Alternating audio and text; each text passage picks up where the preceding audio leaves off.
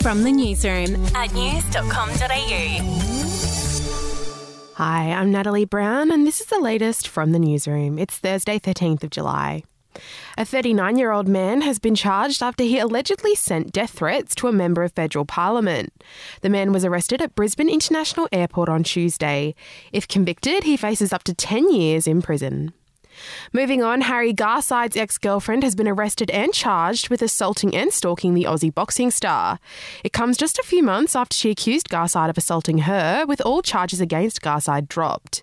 The thirty-five-year-old woman will appear in court next week. Overseas, North Korea says it successfully tested its new intercontinental ballistic missile. State media claimed the launch was, and I quote, a grand explosion that shook the whole planet. Kim Jong-un has vowed that a series of stronger military offensives will continue to be launched until the United States and South Korea change their policies towards the North. To sport, Andrew and Matty Johns have agreed to meet for lunch in a bid to end their feud.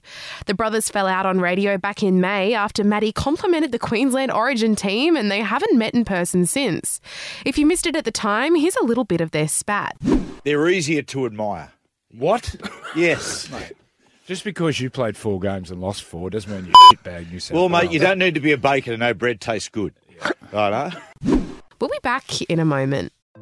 Hey, I'm Felicity Harley and I host Healthyish, where we chat to experts, influencers and people in the know from around the globe to arm you with the knowledge to make healthier decisions for your mind, body and soul. I think if we're going to be focusing on health, like sleep is probably the biggest component oh, of that. I, I think sleep is the cornerstone. Like, choose the harder option, because I've never woken up and gone, I regret that run that I went at four a.m. I've never done that. Search for Healthyish and Extra Healthyish wherever you get your podcasts.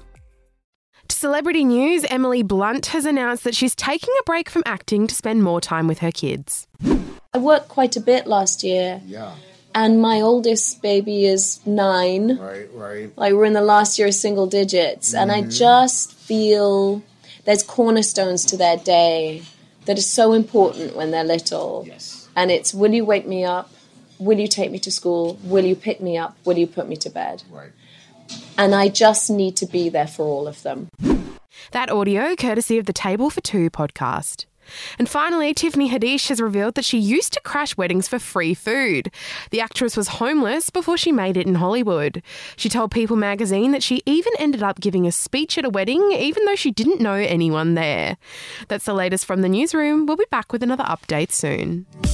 Follow or subscribe to From the Newsroom wherever you get your podcasts.